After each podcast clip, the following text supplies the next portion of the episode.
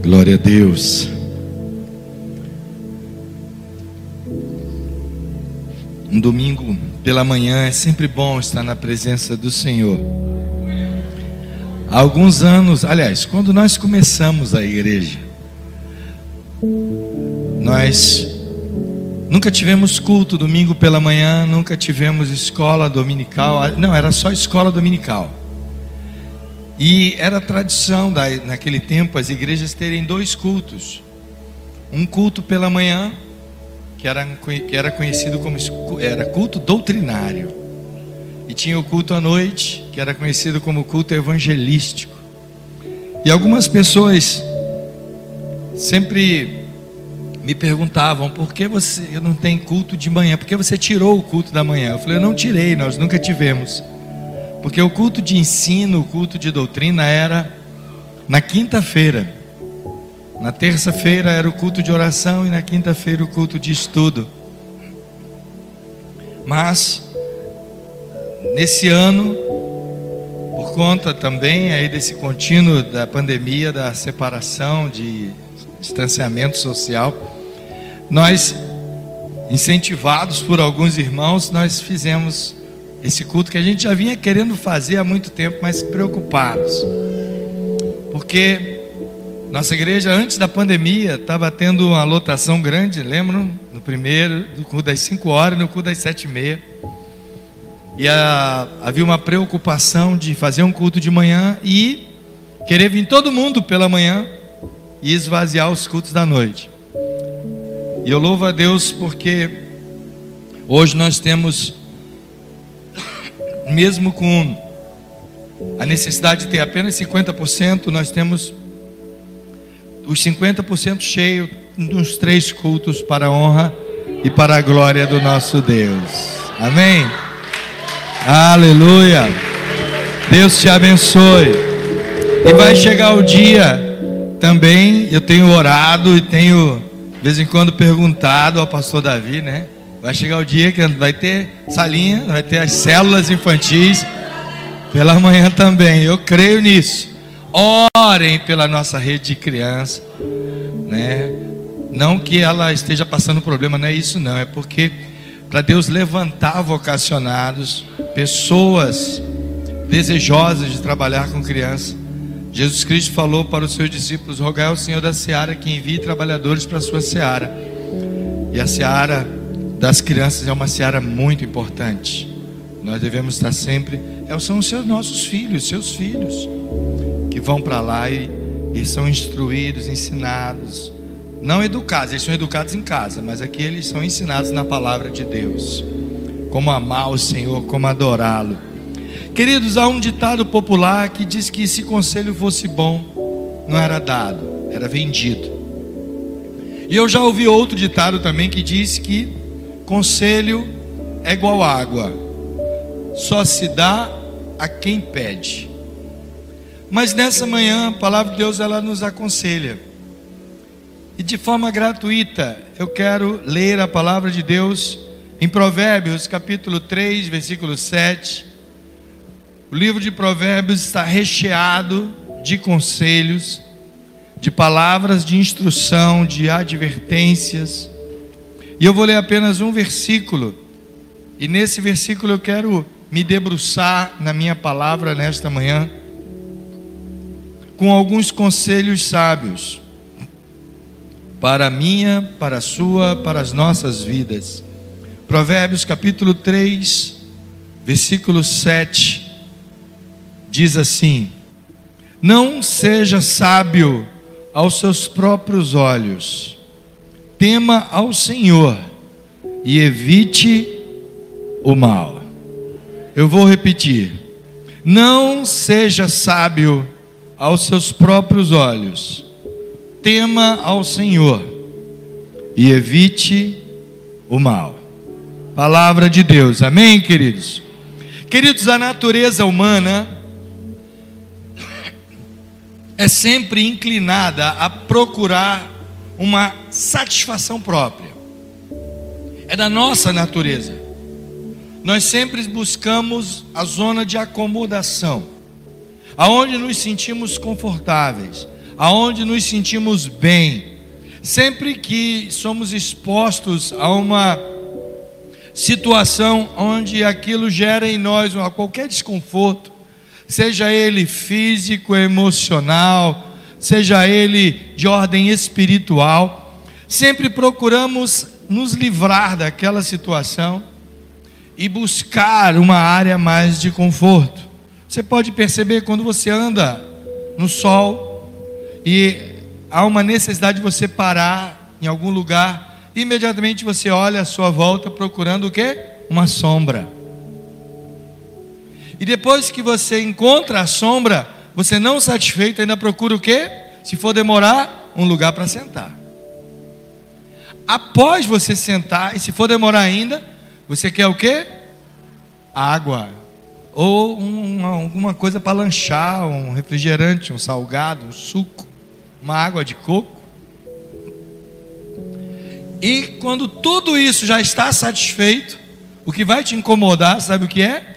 A espera. E aí você quer que aquela situação seja rapidamente resolvida. Se você está aguardando alguém, você quer que ele chegue. Se você está ali para resolver algum problema, alguma situação, você quer resolver imediatamente. Porque somos, essa é a nossa natureza. Muitas vezes você se prepara tanto, eu já vi tanta gente gastar horas se preparando para vir ao culto. E quando está dentro da igreja, já fica questionando que hora vai acabar. Quantas vezes não é só o culto, você pode dizer, não, mas isso aí é porque a pessoa não é muito crente, mas às vezes até para uma festa.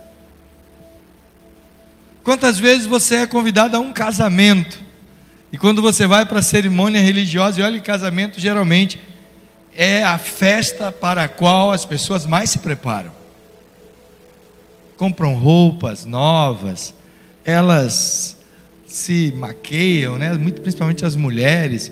Os homens ajeitam o cabelo, faz a barba.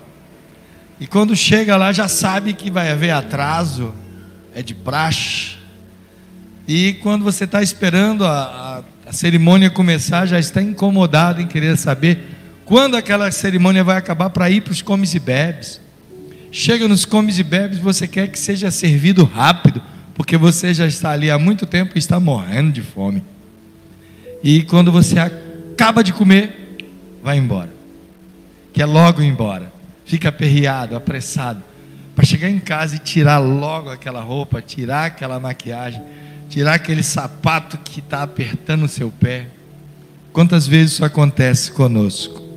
Somos agoniados por natureza. Queremos muitas das vezes ser notados, mas nem tanto a ponto de chamar muita atenção. Será que muitas vezes nós estamos buscando uma satisfação tão própria, tão pessoal, que estamos esquecendo as demais coisas? Estamos buscando satisfazer a nós mesmos num egoísmo desenfreado, que faz com que sejamos sábios aos nossos próprios olhos, sejamos alguém que quer satisfazer a nós mesmos, a nossa própria vontade. Há alguns conselhos aqui que Deus deixa para nós e eu quero dividir esse versículo em três conselhos que estão, estão inseridos nele. E o primeiro conselho ele diz: Não seja sábio a teus próprios olhos. Quando agimos a demonstrarmos que somos sábios aos nossos próprios olhos, o orgulho, a presunção, a vaidade toma conta de nós. É o famoso achismo de saber tudo. Alguém vai falar alguma coisa contigo e você diz: Não, eu já sei, eu sei, eu sei. Você sempre sabe, mas raramente pratica. Sabe todas as coisas, domina todos os assuntos, tem conhecimento vasto sobre qualquer assunto que alguém falar, você é a pessoa-chave.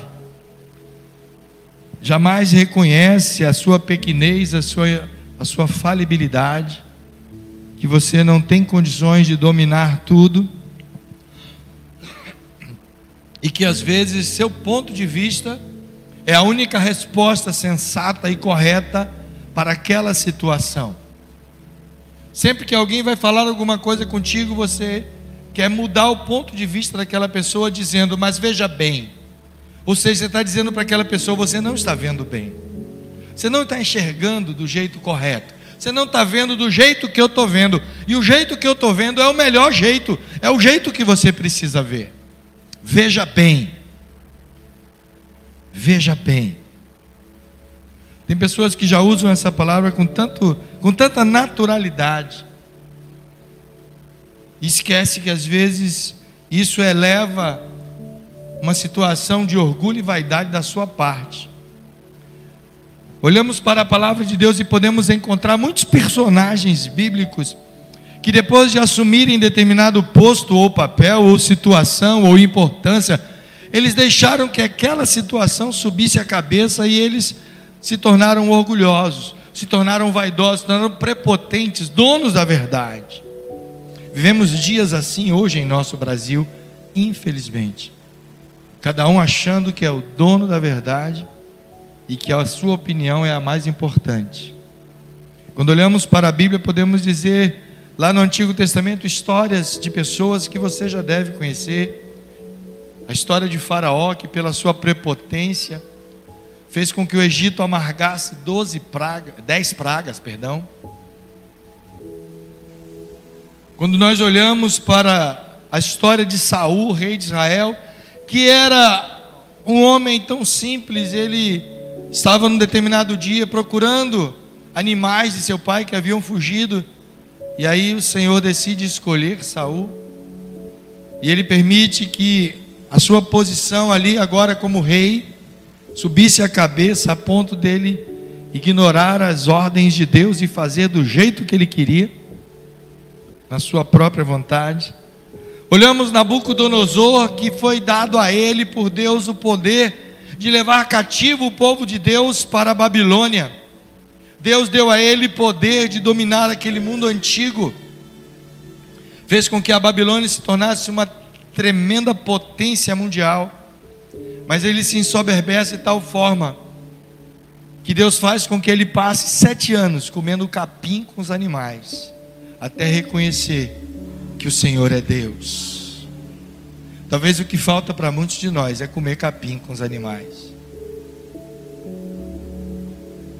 Talvez muitos já estão comendo, ainda não perceberam. Mas não ficamos só presos no Antigo Testamento, no Novo Testamento encontramos dois grupos conhecidos como fariseus e doutores da lei, que se achavam, eram tão arrogantes, que se achavam os únicos detentores de poder, sabe, interpretar as Escrituras, a ponto de julgar em qualquer outro que aparecesse, anunciando o reino de Deus ou falando acerca de Deus. Nos lembramos quando Pedro e João, ali na, na porta do templo, eles, através do poder de Jesus, curam aquele homem que jazia ali pedindo esmola. E depois foram levados a essas autoridades e eles perguntaram: em nome de quem, em poder de quem vocês curaram aquele homem? Porque não passou por nós. Como pode ser isso? Como algo pode acontecer sem a minha autorização? Como isso aconteceu sem que eu soubesse?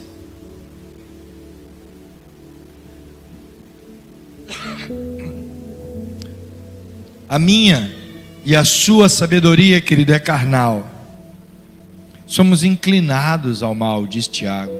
O apóstolo Paulo nos diz em Romanos capítulo 3: Não há ninguém que entenda, ninguém que busque a Deus, todos se desviaram, tornaram-se juntamente inúteis. Não há ninguém que faça o bem, não há nem um sequer. E ele continua: suas gargantas são um túmulo aberto, suas línguas enganam, veneno de serpente está em seus lábios, suas bocas estão cheias de maldição e amargura. Porque Paulo chega ao ponto de dizer isso? Ele convivia com uma realidade, querido, que embora esteja dois mil anos distante de nós, uma realidade que não está tão distante da nossa realidade hoje. Paulo convivia com um império que dominava o povo de Deus, que era o Império Romano. Hoje vivemos com muitos mais impérios que tentam nos dominar. Talvez você não esteja debaixo de um jugo de chicote. Talvez você não esteja debaixo de uma, de uma ameaça de ser crucificado ou jogado na arena, ou ser decapitado, ou ser preso em correntes e grilhões. Mas vivemos hoje debaixo de um jugo de consumismo, vivemos debaixo de um jugo de vaidade, de corrupção, de ignorância, que faz com que cada um busque o seu próprio mundo e sua própria verdade. Quando Jesus disse que a verdade é a única que pode nos libertar, ele estava falando de si, porque lá em João 14 ele diz: Eu sou o caminho, a verdade e a vida. Mas o problema hoje, querido, é que cada um quer ter a sua verdade. Queremos relativizar aquilo que é absoluto. A verdade, ela é absoluta. Aquilo que é absoluto não pode ser relativizado. E hoje usamos a famosa palavra depende. Depende. Alguém vai dizer uma coisa absoluta para você: a água molha. Molha ou não molha? A água molha. Aí você vai dizer: depende. Depende do estado que ela esteja. Depende da situação em que ela toque naquele corpo que pode, aquele, se aquele corpo estiver impermeável, ela não vai molhá-lo. Então depende. Então aquilo que era absoluto torna-se relativo. Hoje você está dizendo Jesus é o único caminho. E muitas pessoas estão dizendo depende. Jesus é a única verdade. Depende. Jesus é o único que pode te dar vida. Depende. Não depende, querido. Ele é absoluto em nossas vidas. Por isso que o conselho de Salomão em Provérbios é: não seja sábio a teus próprios olhos. Segundo conselho que ele dá é: tema ao Senhor. Tema ao Senhor. Querido, quando as pessoas buscam a primeira parte desse versículo, se sabe aos seus próprios olhos, a arrogância sobe tanto a cabeça que ele passa a desprezar próprio Deus. Ele começa a se achar capaz de dirigir sua própria vida e usa aquela famosa frase do eu me garanto. Sou eu que me sustento, sou eu que trabalho e coloco o meu salário no bolso, o pão de cada dia na mesa sou eu que faço isso, sou eu que faço aquilo. Mas eu creio que, se até março do ano passado você não tinha refletido nisso, de março para cá você teve inúmeras oportunidades de refletir que basta um microscópico vírus para detonar com você. Basta uma enfermidade para tirar de você a arrogância e a prepotência de dizer que não depende de Deus. Porque é nessa hora que você vai lembrar de Deus. É no leito do hospital. É naquele momento de agonia dentro de casa. Sabe aquele momento que você diz: Não sei se vou, se fico. Eu não sei se tomo remédio, se não tomo. Não sei se eu faço isso ou aquilo. Não sei se eu ligo para alguém. O momento de agonia. Você não sabe o que tem às vezes. Basta uma dor. E quando alguém pergunta: o que, que você tem? Você diz: está doendo. É dor disso, dor daquilo, dor daquilo outro. Eu me lembro a última, e graças a Deus, última mesmo. Nunca mais eu tive, graças a Deus. A última crise renal que eu tive. E graças a Deus a pedra saiu. E eu me lembro que em crise de muita dor, cheguei no hospital, me levaram, me conduziram até o Edson Ramalho. Cheguei lá, ainda tive que esperar um tempo até ser atendido. A, a pessoa que estava atendendo, a doutora lá, ela estava ocupada. E quando a médica me chamou, eu fui lá. E ela disse: O que, que você tem? Eu falei: Dor. Mas que dor é essa? Eu falei: Forte.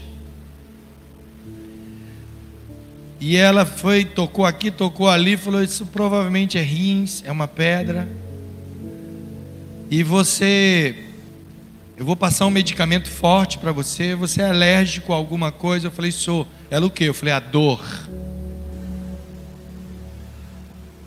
E aí ela passou o medicamento, eu fui medicado e graças a Deus as dores se aliviaram e chegou o momento que eu expeli aquela pedra. E aí eu me lembrei também quando, aos 18 anos de idade, eu fui assaltado dentro de um ônibus e, antes de ir embora, o marginal deu um tiro e o tiro pegou em mim. E fui levado ao hospital. E eu me lembro que passei horas, passei quase 12 horas sem atendimento e a situação se agravou. O médico da empresa onde eu trabalhava foi lá, me tirou a força daquele hospital público e por conta da empresa eu fui para um hospital particular. E quando eu fui atendido no hospital particular, o médico me fez a mesma pergunta: Você tem alergia a alguma coisa? Eu falei: Tenho. Ele aqui. Eu falei: A bala. Tire ela de mim que eu sou alérgico à bala e já estava um processo avançado, já avançando de tétano, e graças a Deus, Deus teve misericórdia da minha vida. Queridos, muitas das vezes nós só lembramos de Deus nessas horas. Na hora de dizer, Senhor, tinha umas 30 pessoas dentro do ônibus, logo eu. Né? Podia acertar ninguém, né? Não queria que acertasse ninguém, mas fui sorteado. Porque Deus tinha um plano. Querido, quando a dor vier, Deus tem um plano até na dor. Tema Ele. Diz a palavra de Deus em Atos 10 que havia em Cesareia um homem chamado Cornélio, centurião do regimento conhecido como regimento italiano. Ele e toda a sua família, repara, ele e toda a sua família eram piedosos e tementes a Deus, ajudavam os pobres e oravam a Deus continuamente. Queridos, um homem, cidadão romano, comandante de uma tropa romana, era biblicamente a linguagem que era usada para ele, ele era um gentio, ou seja, ele não era judeu, ele não era hebreu, ele não era descendência de Abraão, ele, segundo os fariseus e doutores da lei, estava à margem do evangelho de Cristo. Mas diz aqui em Atos 10 que ele era com toda a sua família piedosos, tementes a Deus, ajudavam os pobres e oravam a Deus continuamente. Enquanto Cornélio tem a sua história registrada no início do livro de Atos. Lá em Jerusalém estava acontecendo o Pentecostes. O Espírito Santo derramado. E aí eles começam a expandir o evangelho. Pedro prega, 3 mil se converte, daqui a pouco vai, esse número aumenta para 5 mil. Mas eles estavam pregando para quem? Para os judeus. A igreja cresce tanto que no capítulo 6 de Atos começa a gerar já um problema dentro da igreja, porque somente as viúvas dos judeus eram atendidas, as viúvas dos gentios não eram. E Deus então tem que trazer uma visão a Pedro para mostrar que eles deveriam também pregar aos gentios. Pedro está em Jope, no porto de Jope, e naquele momento Pedro tem uma visão e ele vê descer do céu um lençol cheio de quadrúpedes, cheio de répteis. E ele estava ali em jejum ainda e houve uma voz do céu que diz: Pedro, mata e come. E Pedro olha e diante da cultura judaica aqueles animais eram impuros. E Pedro disse: "Não, Eu não como nada impuro. E o lençol se recolheu ao céu, e mais uma vez o lençol voltou. E por três vezes ele teve essa visão, e a voz dizia: Pedro, mata e come. E ele disse: Não, porque eu não como nada impuro. E a última vez, a voz disse: Pedro, como tu chama impuro o que Deus purificou? E ele disse: A voz disse a ele: Se prepare, está vindo alguns homens aí para te levar para a casa de Cornélio. E quando Pedro chega na casa de Cornélio, ele diz: Cornélio, o Senhor ouviu as tuas orações e me enviou aqui. E eles ali foram cheios do Espírito Santo. Pedro ainda pregava e o Espírito Santo veio sobre eles. Pedro ficou sem entender nada. Ah, querido, precisamos aprender a temer a Deus. As suas orações são ouvidas. Em Apocalipse 14, versículo 7 diz: E ele disse em alta voz: Temam a Deus e glorifiquem-no, pois chegou a hora do seu juízo. Adorem aquele que fez os céus e a terra, o mar e as fontes das águas. Temam a Deus. Eclesiastes capítulo 12, verso 13 diz: Agora que já se ouviu tudo, esta é a conclusão. Quando você perceber que já ouviu tudo, tudo que você precisava ouvir, você já ouviu. Toda a palavra de Deus já foi dita a você, tudo que você precisa fazer já foi dito, tudo que você não deve fazer já foi dito. Por isso o autor de Eclesiastes diz: agora que já foi dito tudo, a minha conclusão é esta: temam a Deus e guardem seus mandamentos. Porque é isso que é o essencial. Olhe para o irmão que está do teu lado e diga para ele assim: se você não fizer mais nada da vida, aprenda uma coisa, faça uma coisa, tema a Deus e guarde seus mandamentos. Basta isso, querido.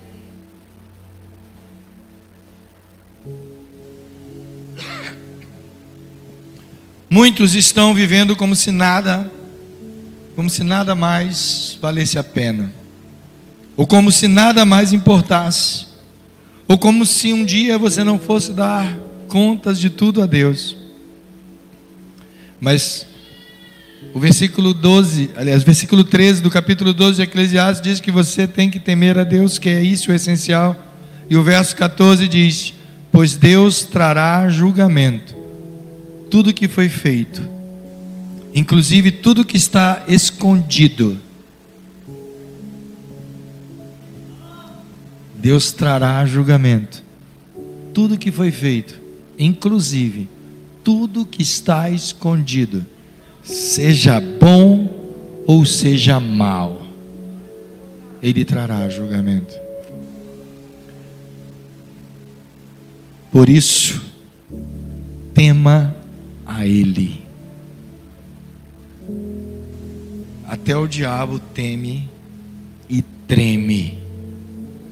E o último conselho que ele nos dá: aparta-te do mal.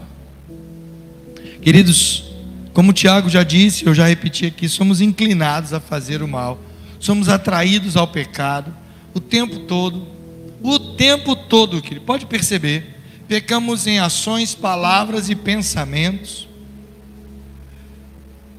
Mateus, capítulo 3, versos 7 e 8, é interessante porque João Batista, ele estava batizando, e aí se aproximam dele alguns fariseus e saduceus, diz o texto, que vinham para onde ele estava para ser batizado por ele.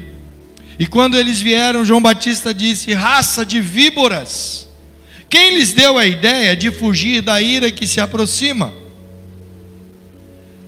Produzam frutos que mostre arrependimento.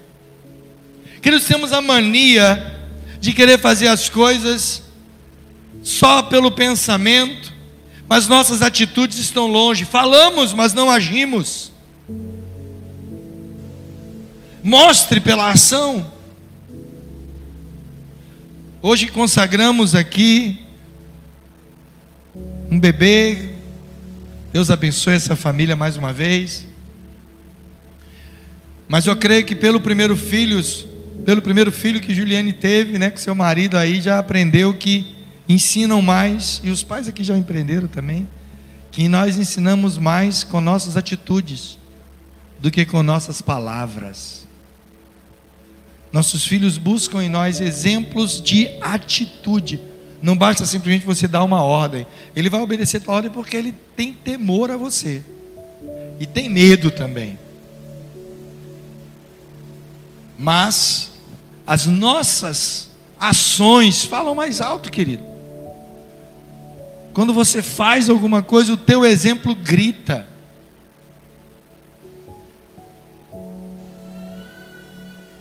Mas infelizmente muitos apenas falam e não fazem. E em sua justiça própria se adaptam, se acostumam a fazer o que é errado. Se tornam completamente insensíveis. Não somente ao que está acontecendo à sua volta, mas principalmente com suas próprias atitudes. Chega ao ponto de fazer e nem acreditar que fez. E alguém diz: Você fez isso? Não, fiz não.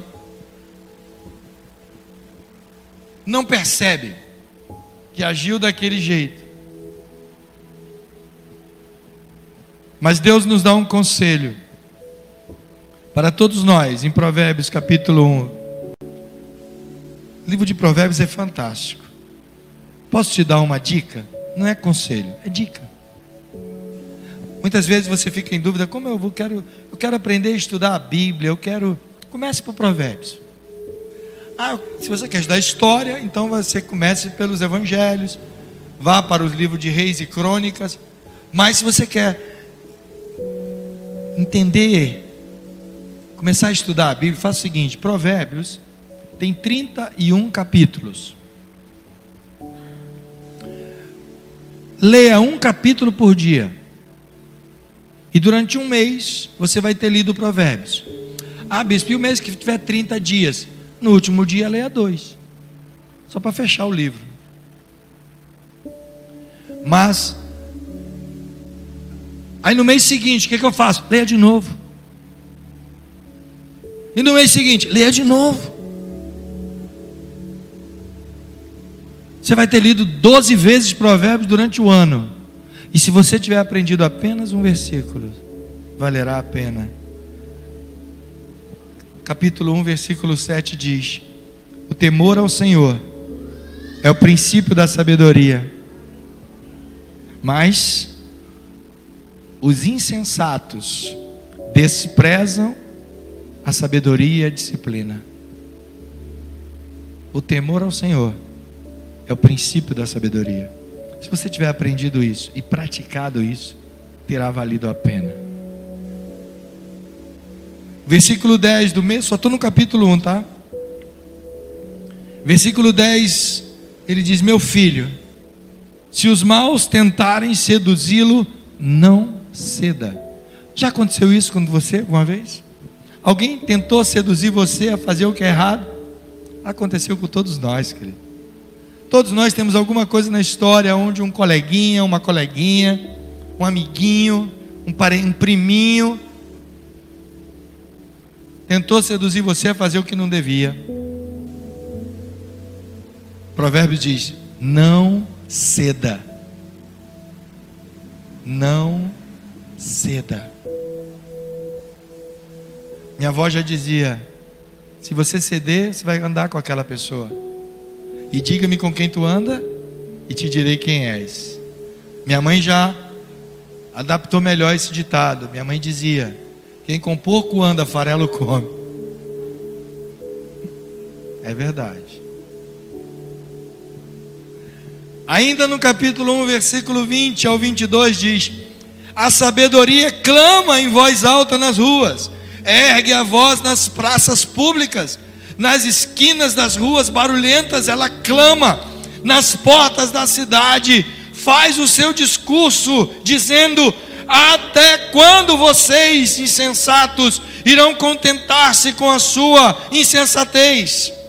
Vocês, zombadores, até quando terão prazer na zombaria? E vocês, tolos, até quando desprezarão o conhecimento? A sabedoria grita para nós, querido. Grita para mim, grita para você. Me ouça, dê atenção a mim. E muitas vezes nós fazemos ouvido de mercador. Do verso 29 ao 33, ainda no capítulo 1, diz: Visto que desprezaram o conhecimento e recusaram o temor do Senhor, não quiseram aceitar o meu conselho e fizeram pouco caso da minha advertência, comerão do fruto da sua conduta e se fartarão de suas próprias maquinações, pois a inconstância dos inexperientes os matará, e a falsa segurança dos tolos os destruirá. Mas quem me ouvir, viverá em segurança e estará tranquilo, sem temer mal algum. Porque o temor ao Senhor é o princípio da sabedoria. Quem teme ao Senhor não tem medo de nada, vive em segurança, está tranquilo. Porque quem teme ao Senhor sabe que Ele é o seu pastor e nada lhe faltará. Sabe que Ele te conduz em pastos verdejantes e a águas tranquilas. Sabe que mesmo que um dia você tenha necessidade de andar pelo vale da sombra da morte, você não temerá mal algum. O homem que escreveu isso, ainda que eu ande pelo vale da sombra da morte, não temerei mal algum. Foi o mesmo homem que um dia um gigante disse para ele: Tu vens a mim com um pedaço de pau? Eu vou dar tua carne aos animais. E ele respondeu: Eu venho a ti em nome do Senhor dos Exércitos, a quem tu tens ofendido. Ah, querido, é resultado de temer ao Senhor, andar em segurança. Andar em segurança. Quando os discípulos foram enviados Jesus enviou de dois em dois, depois eles voltaram dando relatório, e muitos alegres diziam: Senhor, no teu nome até os demônios se submetem. E Jesus disse: Não se alegre, porque os demônios se submetem, alegrem-se antes, por terem o vosso nome escrito no livro da vida. Essa tem que ser o motivo da nossa alegria. Entender que no Senhor estamos guardados não temam, diz a palavra, aqueles que podem fazer perecer este corpo. Temam antes aquele que pode fazer perecer uma alma no fogo do inferno. Estão aí, querido, diante de nós esses três conselhos em apenas um versículo de Provérbios. Por isso que eu digo, leia Provérbios todos os dias. Nossa, como Provérbios. Olha, se os homens, vou chamar a atenção dos homens aqui. Se os homens lessem provérbios, tem tantos textos em provérbios que chama a atenção dos homens acerca do adultério, que o homem jamais adulteraria.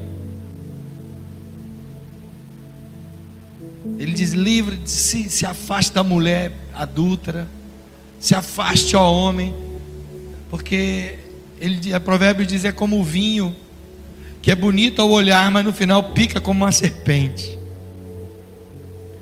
E se as mulheres lessem provérbios, elas entenderiam como elas são preciosas, que o seu valor excede ao de rubis. Ah, querido, vale a pena seguir os conselhos que o Senhor nos dá. E eu quero concluir dizendo que para agradar a Deus e fazer a sua vontade, primeiro, não seja sábio aos teus próprios olhos, mas tema ao Senhor e aparta-te do mal. Seja sábio, não aos teus olhos, seja sábio aos olhos de Deus. Feche seus olhos, vamos orar ao Senhor. Pai, nós louvamos o teu nome e bendizemos a ti nessa manhã. Quando podemos, ó Deus, reconhecer que sem ti, ó Deus, nós somos nada, somos vazios, somos somente arrogantes. Porque precisamos aprender, ó Deus, que a verdadeira sabedoria vem de ti. E se tivermos que ser sábios, que sejamos aos teus olhos. Precisamos aprender a temer a ti, ó Deus, porque tu és o único que controla a nossa vida, tu és o dono da vida, da nossa existência. Tu nos trouxe a vida e é através da tua vontade, do teu momento, ó Deus, que tu nos tirará a vida. Ó Deus, que precisamos a cada dia buscar a Ti, ó aprendendo mais e mais de Ti. Pai, vem abençoar a Tua igreja nessa manhã. Derrama, Senhor, a Tua vontade sobre os Teus filhos, que eles possam sempre entender que vale a pena te seguir, te obedecer, te temer. Deus, muito obrigado. Continua conosco. Louvamos e bendizemos o Teu nome. Agradecemos por cada um aqui presente nesta manhã e declaramos que a honra, glória e louvor pertence só a Ti. Fazemos isso em nome de Jesus. Amém, Senhor, e amém. Glória a Deus. Aleluia.